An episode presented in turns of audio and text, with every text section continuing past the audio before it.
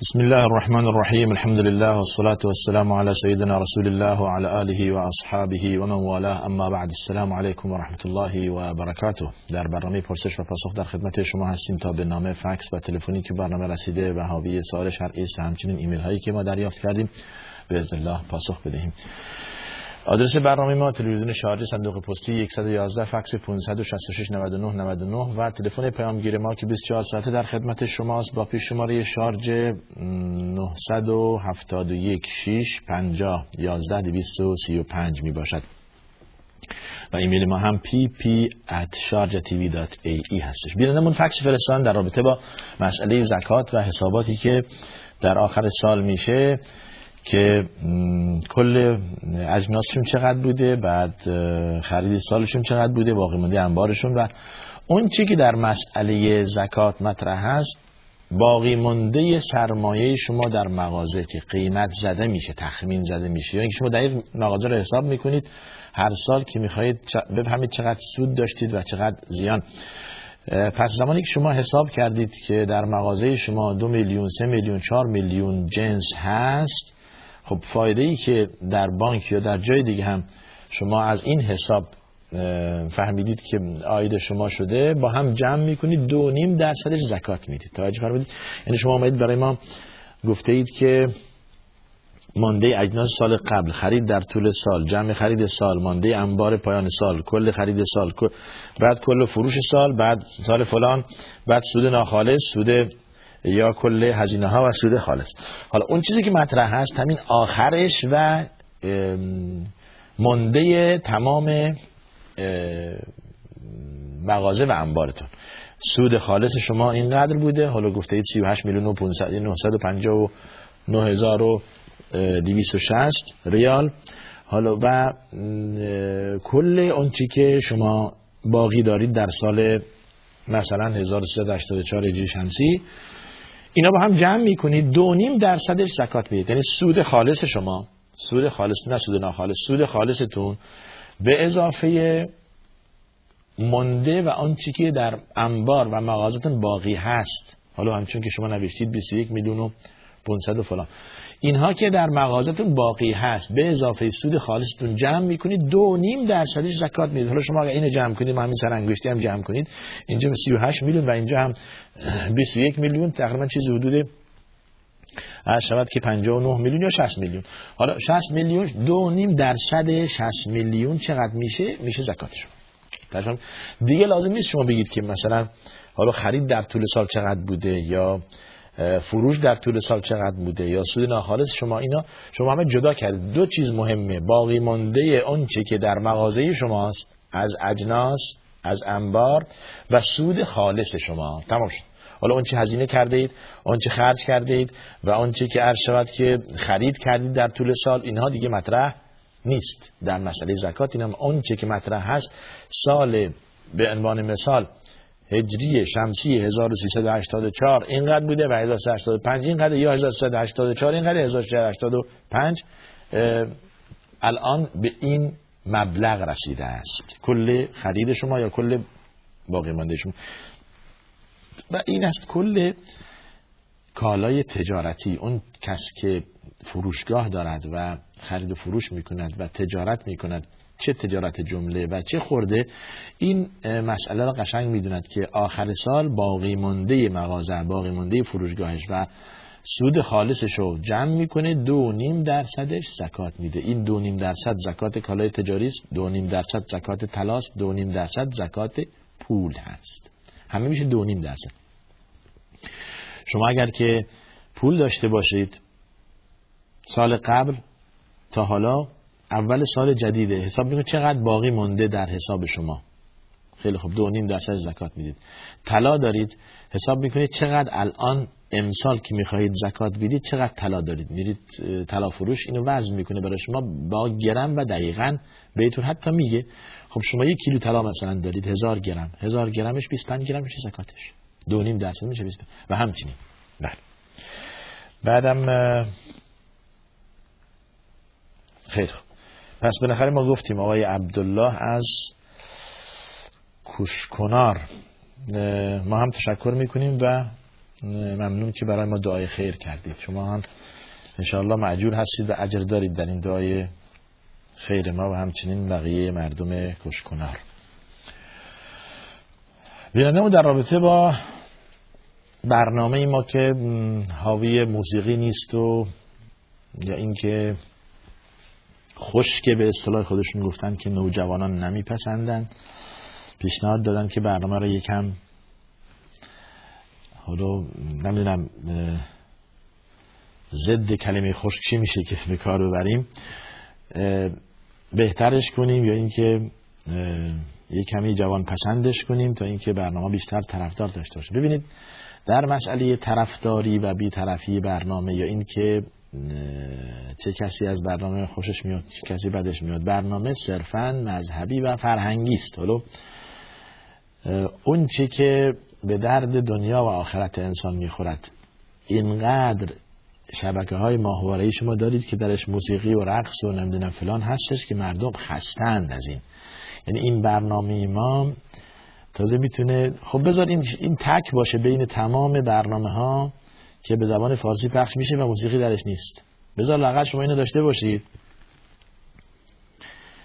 و اون چی که در برنامه های یا در شبکه های دیگر دیگر شبکه ها مشاهده می‌کنید و می‌بینید براتون خسته کننده هست من فکر می‌کنم که احتیاج به همچون برنامه ای که اصول دین و حلال و حرام و اون چی که خدا و رسول خدا فرموده و اون چی که سیره و تاریخ پیامبر هستش و تاریخ گذشتگان اصحاب رسول الله صلی الله علیه و آل بیت رسول الله صلی الله علیه و و بزرگان دین هستش و از احکام دین سنت و بدعت و این چیزها که برای یک انسان مؤمن بالاخره ضرورت داره. یعنی چسبیده به انسان دین به انسان چسبیده نمیشه که شما از خود جدا کنید و به عنوان مسلمان زندگی کنید و بدون قرآن. همچون که اقبال میگه بدون قرآن نمیشه زیست. وقتی که انسان می‌خواهد مسلمان زندگی کند باید که قرآن خط مشی خودش قرار بده و الگوی خودش و سنت رسول الله صلی الله علیه و هم همچون که در قرآن اومده بهترین الگوی شما پیامبر از دستوره احزاب. خیلی خوب. البته منظورتون از این که جوانها خوششون بیاد؟ مسائل جوانها گفتن این مسئله جالبیه. مثلا مسئله ازدواج مسئله تحصیل مسئله حالا نوجوانی مسئله مراهقه و اون که یا جوانی یا نوجوانی. اینها مطرح کردن و این در بحث در بحث های مختلفی مثل های هفته پخش میشه و هر مناسبتی برنامه ویژه خودش داره در رابطه با تعطیلات تابستان در رابطه با شروع مدارس در رابطه با هجرت رسول الله صلی الله علیه و در تولد ایشون در هر مناسبتی رمضان حج دوستان دقت می‌کنن. حتی در سوال جواب ماها هم کم و بیش مشخص میشه که این سوال ها در چه موقعی حالا از ما پرسیده شده. بسیار از هامبورگ هامبورگ آلمان بینندمون همیشه برنامه ما دنبال می‌کنن تشکر می‌کنیم از شما. بعد گفتند که فرکانس برنامه شما ظاهرا تغییر یافته لطفا. حالا این فرکانس ما میگیم که براتون زیرنویسی کنن اگر امکان داشت که با چه فرکانسی برنامه شارجه پخش میشه. ولی خب بازم حالا اگر بنا باشه که برنامه شما برنامه ما را نبینید که فرکانس هم نخواهید دید. اگر برنامه ما رو دارید که همون فرکانسی که دارید برنامه ماست. حالا اگر ندارید چگونه به شما بفهمونیم بر نشان بدیم بله. حالا کل حال حالا این می‌تونید شما از از اداره زنگ بزنید به اداره و تلفنی به شما بگن. خب اگر بنا بود که ما حتی زیر نویسی کنیم هم معنی که شما دارید دیگه لزومی نداره. بله. خیلی خوب.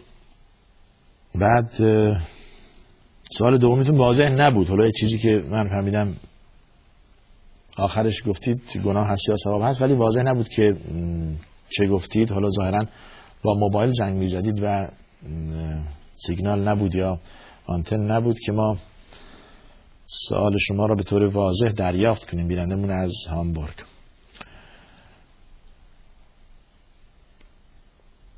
مسئله پوشیدن صورت و نقاب زدن جلو نامحرم گفته واجب هست سنت هست یا ببینید این مسئله درش جدالی است بین اهل علم.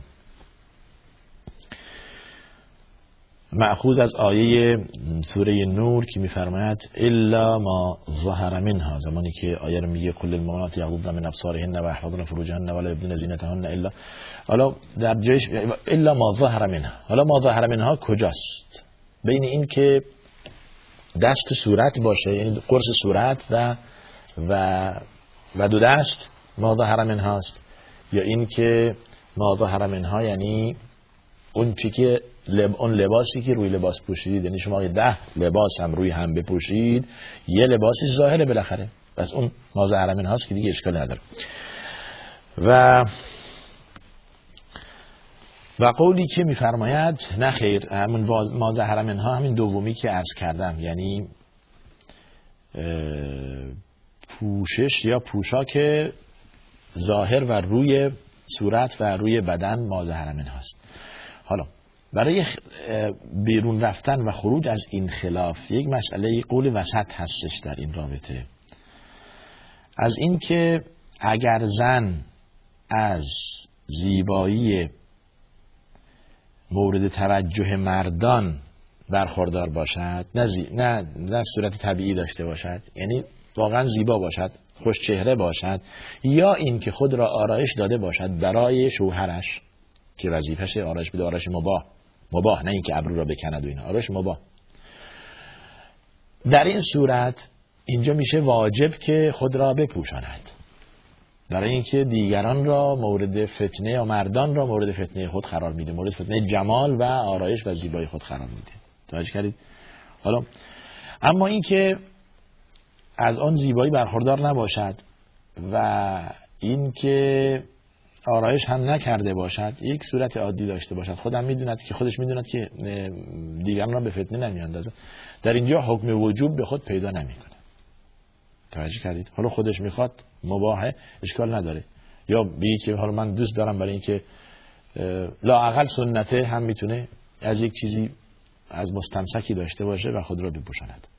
اما واجب نیست در این, در این صورت ارز کردم. حالت سوم دارد که بارها بنده عرض کردم به انها یک زمان میشه که نقاب زدن میشه حرام. حالا اونجا که در حج هستش که هیچ این مسئله که بیرون کردن صورت یا اینها میشه حرام. یعنی یا پوشاندن صورت ببخشید پوشاندن صورت میشه حرام برای زن. زن حق ندارد در وقت حج صورت و دست خود را بپوشاند باید صورتش بیرون باشه. میاد در موقع دوم که میشه حرام که ممکنه حالا خیلی ها بهش اشاره نکردم ولی بنده بارها به این مسئله اشاره کردم و عرض کردم که مورد غیر از موقع هست که نقاب میشه حرام اینه که زن معایب صورت خود را بپوشاند معایبش یعنی حالا بینیش لبش یا جای دیگه که واقعا قشنگ نیست یا بلکه زشت هست بپوشاند. ولی محاسنش را بیرون کنه. مثلا چشمش. چشم را آرایش می‌دهد سرمه می‌کند دوره میل تمام آرایش ها را می‌دهد و بقیه صورت را پوشانده فقط چشم بیرون هست. که خیلی به مراتب فتنهش بیشتر از اینه که این اگه صورتش بیرون بود.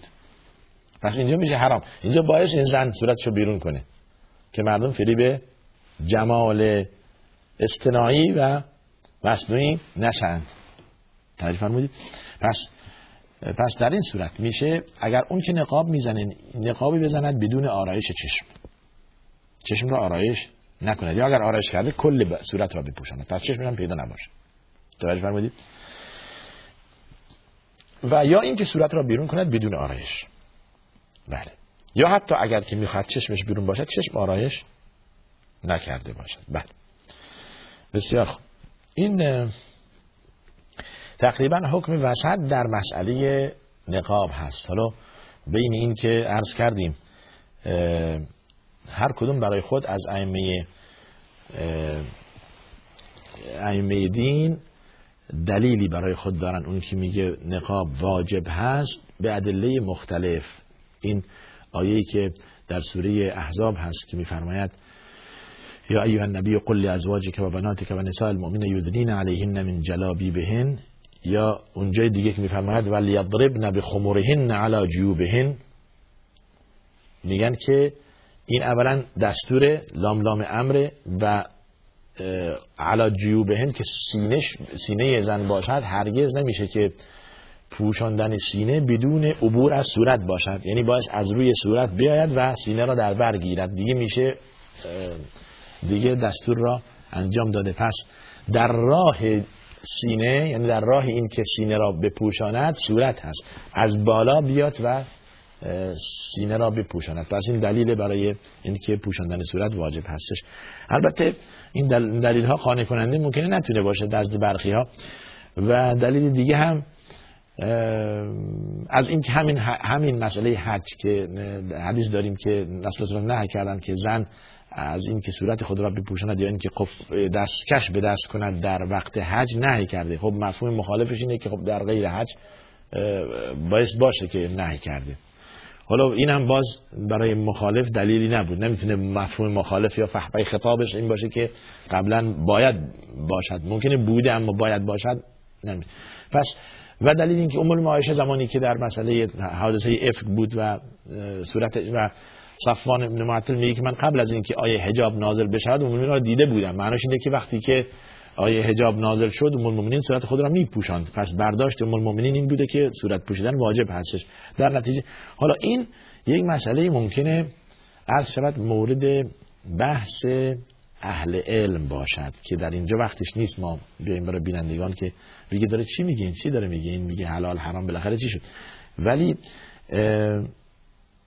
علا کل حال این قول اخیر که بنده عرض کردم در رابطه با سه مرحله ای که پوشاندن صورت در بر دارد تقریبا می‌تونه قول وسط باشد. بله.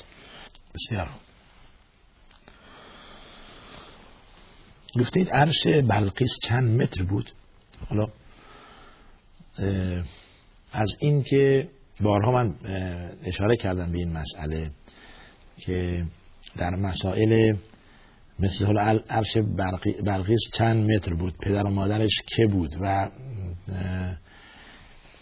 اصحاب کهف طول و عرضشون چقدر بود و کوه یا اون کوه کجاست یا جبل سینا در اینجا که موسی رفت و با خدا مناجات کرد چند متر ارتفاع داشت و روی چه سنگی ایستاد و فلان و فلان. این مسائل و این سوال ها و پیگیری این مسئله ممکنه نفعی که به ایمان شما ندارد بعضی وقتها ضرر هم داشته باشه. نمی‌تونه و هرگز هم حکم وجوب ندارد و خدا به ما دستور نداده که دنبال این مسائل بروید تا این که اینها را چرا؟ اگر زمانی انسان از لحاظ ایمانی تکمیل شد یعنی مسائل و احکام و فهم و درک مسائل ایمانی ها نه اینکه مثلا ایمان که هرگز انسان هر چی بره مثل دریایی است می‌دونه که بعد ایمانش چقدر ضعیفه. مثل علم و دانشه. اما اینکه ما ملزمیم به این که تاریخ را یاد بگیریم و بگیم که عرش بلغیس چقدر بود و بدید به تفسیر مراجعه کنید در سوره نمل هستش اونجا که وجه تو که من سبع به یقین داستان هدهد هستش و پیامبر سلیمان زمانی که غائب بود و تهدیدش کرد که کجا بودی چرا نبودی و فلان و فلان. و گفت من چیزی خبری برات آوردم که نمی‌دونستی چیه این خبر. اینطور هستش یک پادشاه است یک زنی است اونجا. یک مملکتی داره و فلان هست. فلها عرش عظیم. حالا این صحبت هدهد بود اون پرنده. که لها عرش عظیم گفتن که چیز حدود 20 یا چهل زرع مثلا پهناش بود یا هشتاد زرع. طولش بود. حالا زرع را یک نیم متر می یک از دست تا آرنج را یک زرع می یعنی چهل تا تقسیم بر دو میشه 20 80 تقسیم بر دو میشه چهل. یعنی چهل متر در 20 متر.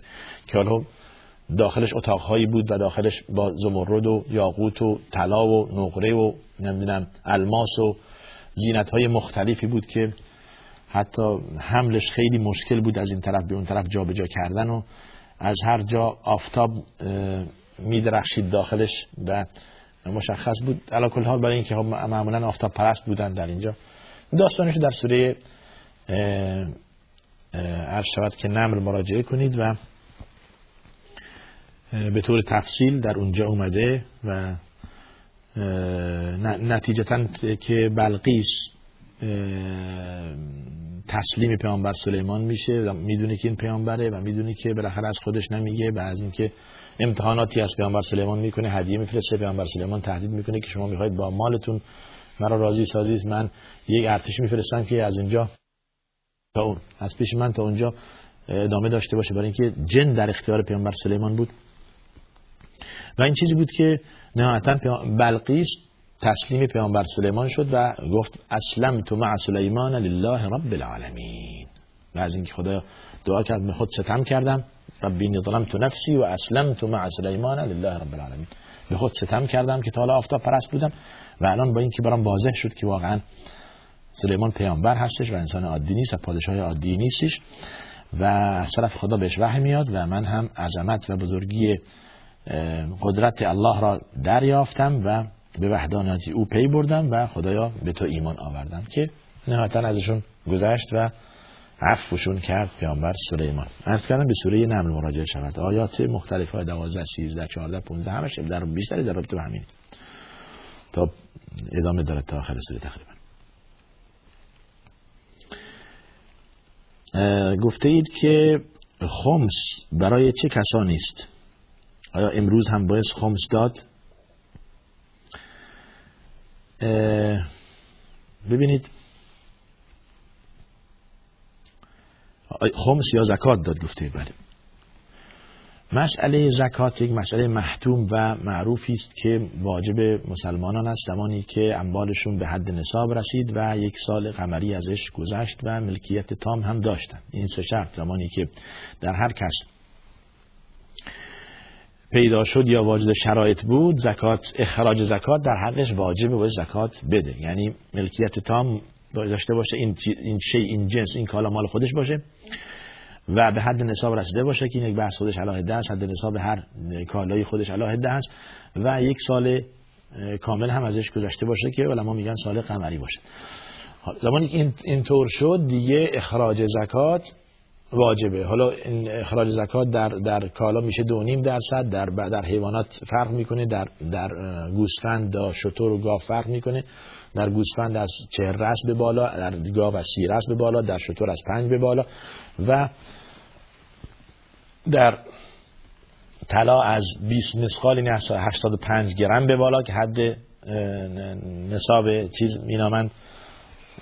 و همچنین و در کشتنی ها هم وقت خرمن یا وقت حصول این عرض شود که گندم یا جو یا هر چیزی که در این باب هست یا در مثل جو و گندم هست. آیش هم معروفه در سوره توبه هستش انما الصدقات للفقراء والمساكين والعاملين عليها والمؤلفه قلوبهم وفي الرقاب والغارمين وفي سبيل الله وابن السبيل هشت سنفن یک دو سه چهار پنج. در آیه 60 ظاهرا سوره توبه. حالا اینطور که من یادم هستش. و اونجا هم مسئله خمس که شما گفتید فقط برای غنایم جنگی بود. و زمانی که جنگ مسلمانان با کفار می جنگیدن هر چی که از کفار به دست می آوردن و علمو ان ما غنمتم من شیء فان لله خمسه وللرسول و القربى والیتام والمساکین وابن السبیل تا آیه ادامه دارد. این هم در سوره انفال هستش آیه چهل و یک. که الان این چنین نیست. یعنی اگر زمانی اومد و ما با کفار جنگیدیم و اون چی که از غنائم جنگی نصیب ما شد حالا این قسمت را باز می‌پردازیم. حالا بعد میگید که به که بیدیم؟ به این آیات افرادی که آیه مشخص کرده در سوره انفال. در آیه 41 سوره انفال.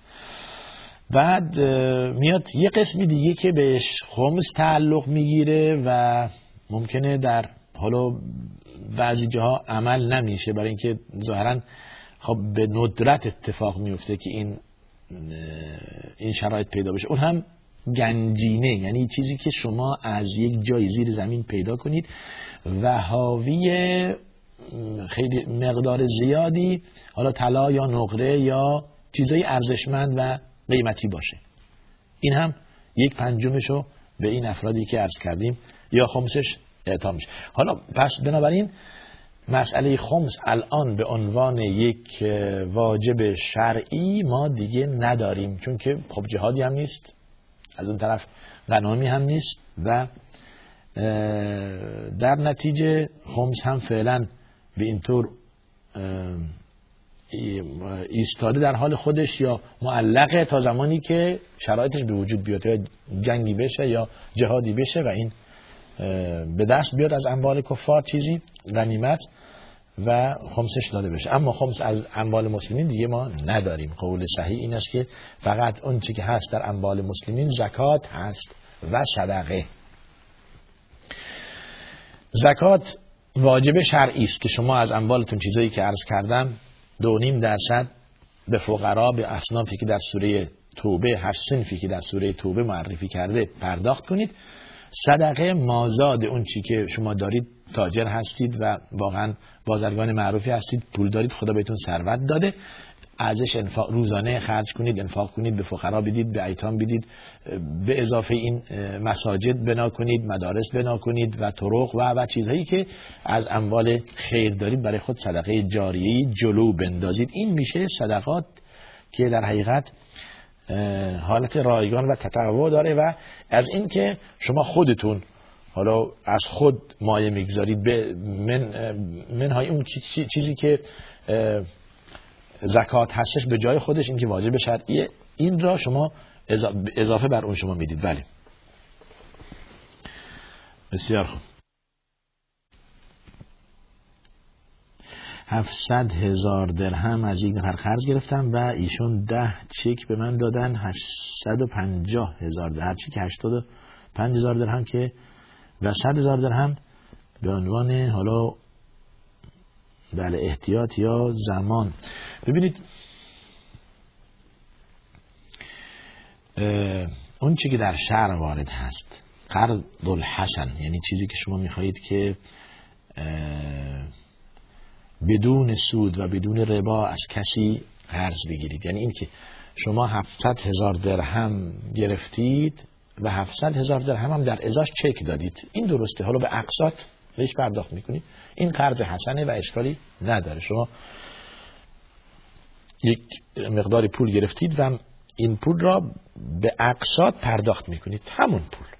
700 هزار 700 هزار. بدون یک درهم کم و زیاد. اما شما 700 هزار گرفتید 800 هزار چک دادید میشه ربا؟ میشه ربا. واضح دیگه. ربا الفضل. حالا این هر دوش هم با همه نسیه و فضل با همه.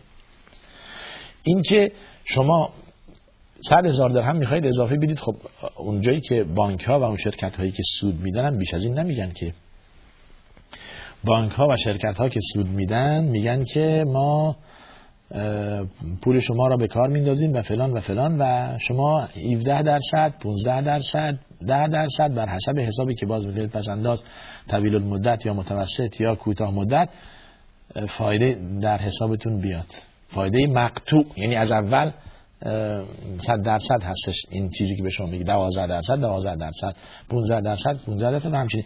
در حالی که ممکنه این شرکت بیشتر کار کنه یا کمتر. این این همین مسئله هستش. سود و ربا از طریق حرام. سود از طریق حرام و این قطعی است که جایز نیست. این جایز نیست. چک دیسکاونت کردن جایز نیست. یعنی شما زمانی که یک چکی می‌دید تاریخش چهار ماه بعده. میگه الان شما یه مبلغ ازش کم کن. این چک اگر 100 هزار درهمه به من 90 تا بده ولی الان بده. بعد خودت برو سه ماه بعد این چک رو پاس کن و 100 هزار درهم بگیر. این میشه ربا. جایز نیست که متاسفانه خیلی عادی است اینجا چک دیسکون کردن. برای مردم مثل آب آشو میدنه این یک مسئله کاملا حلال و بدون چونه چرا بهش میپندارن و بدون هیچ شبهی در حالی که این مسئله عینا رباست بارها از کردیم چک دیسکون کردن عین رباست. بله. بسیار خوب. بریم سراغ ایمیلمون ببینم. بعض وقت ما فراموش می‌کنیم ده 20 ایمیل میاد ما میچسبیم به این نامه ها از تاجیکستان بینندمون در رابطه با آیا دعای پدر به در نماز در حق فرزندش مستجاب هست. بله. دعا مستجابه. چرا؟ دعای والدین نسبت به اولاد و دعای اولاد نسبت به والدین مستجابه. دعای مؤمن برادر مؤمن از ته دل برای برادر مؤمنش مستجابه. تا چرا؟ این که دیگه پدر هست. توجه کردید؟ و وظیفه فرزندان است که برای والدین خود دعای مغفرت کنند و وظیفه والدین است که برای فرزندان خود دعای هدایت و توفیق کنند. و این دعا مستجابه و چه بسا توفیق و عرض شود که طول عمر و ثروت و مقام و منصبی که شما ای پسر یا ای فرزند به دست آورده اید از برکت دعای والدین شما باشد. بله واقعا اینطور هستش که والدین نسبت به به فرزندان زمانی که دعا می‌کنن دعا مستجاب میشه و خصوص به خصوص در در نماز و در سجده. در نماز و در سجده که انسان دعا کند که فرزندش را خدا هدایت کند به راه راست هدایت کند و توفیق بدهد و از بلایا و مصائب و معاصی به دور باشند. این دعای خیلی خوبیه و نسبت به والدین هم از طرف فرزندان یعنی این که خدایا پدر ما را بیامرز خدایا همچون که ما را تربیت کرده و ما را به اینجا رسانده و این و این نعمت را خدا به ما داده از, از دعا و از برکت ایشون بوده. خدایا ایشون را بیامرز خدایا قبر ایشون را نور قرار ده. هر چی که هست در رابطه با مغفرت. مغفرت نسبت به والدین. ضمن این که شما هر خیرات و هر صدقات و هر کار خیری انجام می‌دهید والدین شما شریکند در این خیرات. اگر نام برید دیگه بهتر. یعنی شما اگر درهمی اخراج کنید به قصد این که اجرش به پدرت برسه. بسیار چیز جالبی بدون اینکه از اجر شما کم بشه. ببینید این چه نعمتی خدا به امت محمد صلی الله علیه و داده. شما یک درهم به فقیر بدید بگید به نیت این که خدا این اجرش به پدرم برسه. اللهم هذا عن ابی مثلا. بدون اینکه از اجر شما کاسته بشه همین قد هم به پدرت می‌رسه. و همین حدیثی است که میفرماید بنی بشر. زمانی که بمیرد یا مسلمان زمانی که بمیرد پروندهش از دنیا قطع میشه مگر با سه چیز. یکی این که صدقه جاری خودش در حی حیات خودش این کار کرده. تا سالها ادامه دارد و اجرش بهش می‌رسه. در مسجد بنای مدرسه هستش راه خانه برای ایتام هستش و, و چیزی که خودش هم حتی فراموش کرده یادش نیست.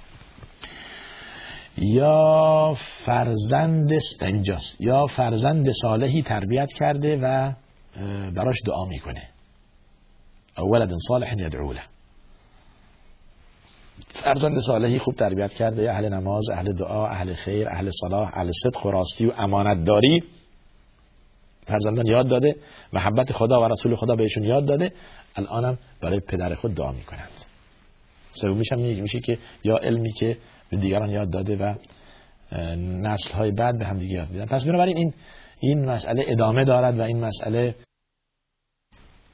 تا اینکه این این پسر زنده باشد و نوه ها زنده باشند برای شما دعای خیر می کنند آیه که دلیل قطعی برای تحریم شراب باشد در کجای قرآن ذکر شده؟ آیه 90 الی 91 سوره مائده 90 و 91 سوره مائده این حتی ادامه دارد البته. 90 91 92 تا 93 ادامه دارد. لیس علی الذین آمنوا و عملوا الصالحات جناح فیما طعموا اذا اتقوا و آمنوا و عملوا الصالحات. ادامه دارد تا آخرش.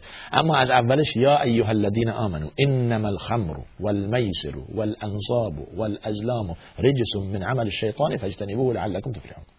حالا آیه اینطوری ادامه دارد؟ انما یرید الشیطان یوقع بینکم العداوة والبغضاء في الخمر والمیسر ويصدكم عن ذكر الله وعن الصلاة. فهل أنتم منتهون؟ از اول آیه ترجمه. ای مؤمنان همانا که انما ادات حسره شراب که خمر باشد میسر همون قمار باشد. از لام جمع زلم همون چیزی که مینداختن حالا روی باز اینو قمار یک یک فن فوت قمار این حالا این استخوان یا این سنگ اگر اونجا روی این افتاد برای شما باشد. اگر روی هر چی افتاد این یک نوع باز قمار بازی است. رجس پلیدی است از عمل شیطان. ازش دوری بجوید امره اجتنی بو امره. ازش دوری بجوید شاید رستگار شوید. زیرا که شیطان می‌خواهد به وسیله خمر و قمار میان شما تفرقه بغض و کینه و نفاق ایجاد کند. و از اینکه شما به راه خدا به راه راست هدایت شوید جلوگیری کند. و از اینکه خدا را یاد کنید مانع شود. شیطان می‌خواد این کار کند و از اینکه نماز بخوانید جلوگیری کند. شیطان می‌خواهد آیا شما دست بردار هستید؟ آیا شما به این عمل زشت پایان می‌دهید؟ که وقتی که صحابه آیا را شنیدن همه گفتن انتهینا انتهینا. دست کشیدیم. تمام شد. در حدیث اومده که میگه زمانی که این آیه نازل شد خونه ها در منازل خمره ها پر از شراب بود. به محضی که آیه نازل شد و حکمم قطعیه. ببینید این گیرنده فرستنده چقدر قوی هستش. زمانی که وحی آمد به رسول جبرئیل بر دل رسول الله صلی الله علیه و رسول الله صلی الله علیه و تلفظ فرمودند صحابه دل پاک صحابه گیرندشون خیلی قوی بود. فورا سمعنا و اطعنا همشون که در سوره نور اومده. دیگه بدون شروع چرا؟ حرامه. همه سرازیر کردن خمره ها و تو کوچه ها گویین که سیل آمده است. جاری بود. دست کشیدن تمام شد. حالا ممکن اینجا بپرسید که چرا قبلا این کار نکردن؟ این مسئله سیاست شرع در تحریم یک چیز خیلی خیلی عادی از نظر مردم هستش. چون که خمر و شراب در خانه ها در منازل مثل چای در منازل من و شما امروز هستش. این یعنی اینقدر عادی بود. اینقدر عادی بود که اگر بنا بود خمر یک مرتبه حرام بشود ممکنه حالا اون استجابت و اون عرض شود که نتیجه خوب را نمی‌داد یا مشکل بود. ولی به تدریج گام به گام. از اول در رابطه با خمر از شما می‌پرسند بگو که ضررش از نفعش بیشتره ولی خب ضمن نفع هم داره. تجارت می‌کنید باش. شما زمانی که به نماز میستید مست نباشید. تا بدونید چی می‌گویید. لا تقربوا الصلاه وانتم سکارا حتی تعلموا ما تقولون. تا اینکه مشخص در ذهن ایجاد زمینه فراهم بشه. برای اینکه بابا این چیز خوبی نیست. اگر بنا باشه انسان عقلش از دست بده و چیز خوبی نیست. زمینه فراهم بشه برای این.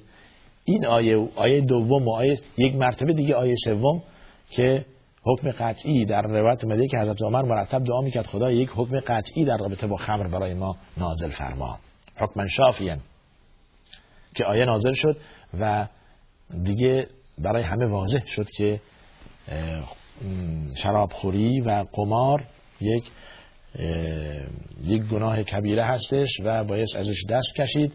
و حالا آیه ارز کردم که ادامه دارد از آیه 90 تا آیه 91 و 92 و 93 و اینطور. برای اینکه همش مربوط به این سوال پیش میومد خب تا حالا تا حالا که ما خوردیم تا حالا که این عمل انجام دادیم تا حالا که بالاخره تو خونه ها پر بود حالا اونایی که این عمل انجام دادن گناهشون چیه؟ لیس علی الذین آمنوا و عملوا قبلش. قبلش میفرماید که زمانی که انما یرید الشیطان یوقع بینکم العداوه والبغضاء في الخمر والميسر ويصدكم عن ذكر الله وعن الصلاه فهل انتم منتهون؟ و اطیع ببینید و اطیع الله و اطیع الرسول واحذروا. هشداره از خدا و رسولش تبعیت کنید. در حذر باشید. بعد میفرماد لیس علی الذين آمنوا وعملوا الصالحات جناح فيما طعموا اذا ما اتقوا وآمنوا وعملوا الصالحات ثم اتقوا وآمنوا ثم اتقوا واحسنوا والله يحب المحسنين این برای جواب کسانی بود که شما حالا که میخوردید تا حالا که میخوردید پس دیگه الان دیگه شما دعاتون قبول نمیشه یا شما دیگه گناه دارید همینطور گناهتون ادامه داره. نه. کسانی که تا حالا این کار انجام می‌دادند اگر دست بکشند و پرهیزگار باشند و دیگه نخورند از این شراب و دیگه از این قمار و از این میسر و از اینها دیگه دست بردارند خداوند غفور رحیم است و محسنین و نیکوکاران را دوست دارد و گناهان ما قبل اونها بخشیده میشه. لیس علی الذین آمنو جناح. آخرش. هیچ گناهی ندارن. بله. بله ایمان زمانی که این کار می‌کردن پس این دلیل قطعی برای تحریم خمر هم چون که شما گفتید. و متاسفانه این مسئله برای همه جایی نیفتاده. گو این که هر مسئله در قرآن باعث یک حکم خاص و علاهده برای خودش. و می خیلی خوب. این در رابطه با خمره. در رابطه آبجوب که نیومده. نگفته تو قرآن که ما شعیر مثلا حرام هست. در قرآن حکم کلی میاد. حکم کلی می‌دهد خداوند. و این و این بلاغت قرآنه. اگر بارش از هر چیز از کبریت و از نمی‌دونم هیزم و از سنگ و از آب و از قطره و از تگرگ و از برف و از اینها نام ببرد که ممکنه دیویس جلد همچون قرآنی هم برای شما کافی نباشد. پس مخاطب شعور دارد عقل دارد و خطاب کننده که الله سبحانه و تعالی باشد هم بلاغت و فصاحت به کار برده در در بیان احکام اشیا مواد مخدر. خیلی خوب. پس علت بعد میگن در مسئله تحریم خمر چی است؟ چرا خمر حرام شده؟ برای اینکه عقل رو از بین می‌برد و انسان رو معتاد می‌کند و هر چی که در این باب باشد که بهش میگن قیاس میشه حرام. و شما ممکنه چیزی به خمر نباشد که نوشیدنی باشد خوردنی باشد که همون حکم را پیدا کند فرق نمی‌کنه. قیاس بر این میشه حرام. تزریقی باشد مثل مثل آمپول های مواد مخدر و هروئین و نمی‌دونم چیزی که تزریق می‌کنن پس بنابراین بعضی وقت میشه که حکم یا حکم یکیست ولی خب اسامی و علتها و چیزهای گوناگونی دارد. بله. بسیار خوب. این در رابطه با حکم خمر هست و دلیل قطعیش هم همین مسئله هستش. همین آیه که عرض کردم. و, و آیات دیگه و, و احادیث دیگه که در رابطه اومده. احادیث فراوانی که در رابطه اومده که خمر ببینید حدیث صحیح در شرح حکم, حکم قرآن دارد. هیچ فرقی نمی‌کنه. یعنی زمانی که برای ما ثابت شد که این حدیث رسول الله صلی الله علیه و فرموده با سند صحیح که سلسله مراتب دارد. یعنی هرگز علمای حدیث هر حدیث را نمیپذیرند. یک یک فرمولی دارد خودش. که رجال حدیث که باشن متن حدیث و اینها که که بهش میگن اسناد همچون که فرمودن لولا الاسناد لقال من شاء ما شاء. اگر اسناد نبود هر که هر چی می‌خواست می‌گفت. اسناد هست که مشت انسان دروغگو رو باز می‌کنه نمی‌ذاره که هر چیز به دنبال رسول الله ببنده. قال رسول الله نه این چیز نیست. شما می‌تونید نپندارید که هر کس گفت حدیث بابا این قال قال. از کجا؟ معلوم که دروغ نباشه. نه اگه دروغه مشتش بازه. امروزه احادیث صحیح از دروغین یا غیر صحیح یا ضعیف از قوی جدا شده و یکی یکی واضح هست برای به فضل خدا. سپس هم به برکت زحمت این علمای حدیث که این فرمول را برای حدیث گذاشتن که حدیث صحیح از غیر صحیح جدا بشه و و واضح بشه و ما اشاره می‌کنن که وقت تمام هستش. پس بنابراین احادیثی که در تحریم خمر اومده و این آیات که اومده دلیل قطعی برای تحریم خمر هست. خداوند ما و شما و امت محمد را از این ام الخبائث نجات دهند که در حقیقت واقعا ام الخبائث حالا شما به معنی به این اصطلاح به کنه این این جمله پی ببرید و فکر کنید که می‌دونید چقدر این این نوشیدن این چقدر خبیثه و چقدر واقعا همچون خدا فرمودن رجس نجس هست برای سلامتی انسان برای عقل انسان برای شخصیت انسان برای ایمان انسان چقدر ضرر داره. خدا انشاءالله همه نجات بدهد از این مشکل و از این دوای سمی. نهایتا آدرس برنامه ما تلویزیون شارجه صندوق پستی 111 فکس 566 99 99 و تلفن پیامگیر ما. با پیش شماره شارجه 971 6 50 235 می باشد و ایمیل ما هم که متاسفانه که بیشتر نخوندیم pp at sharjatv.com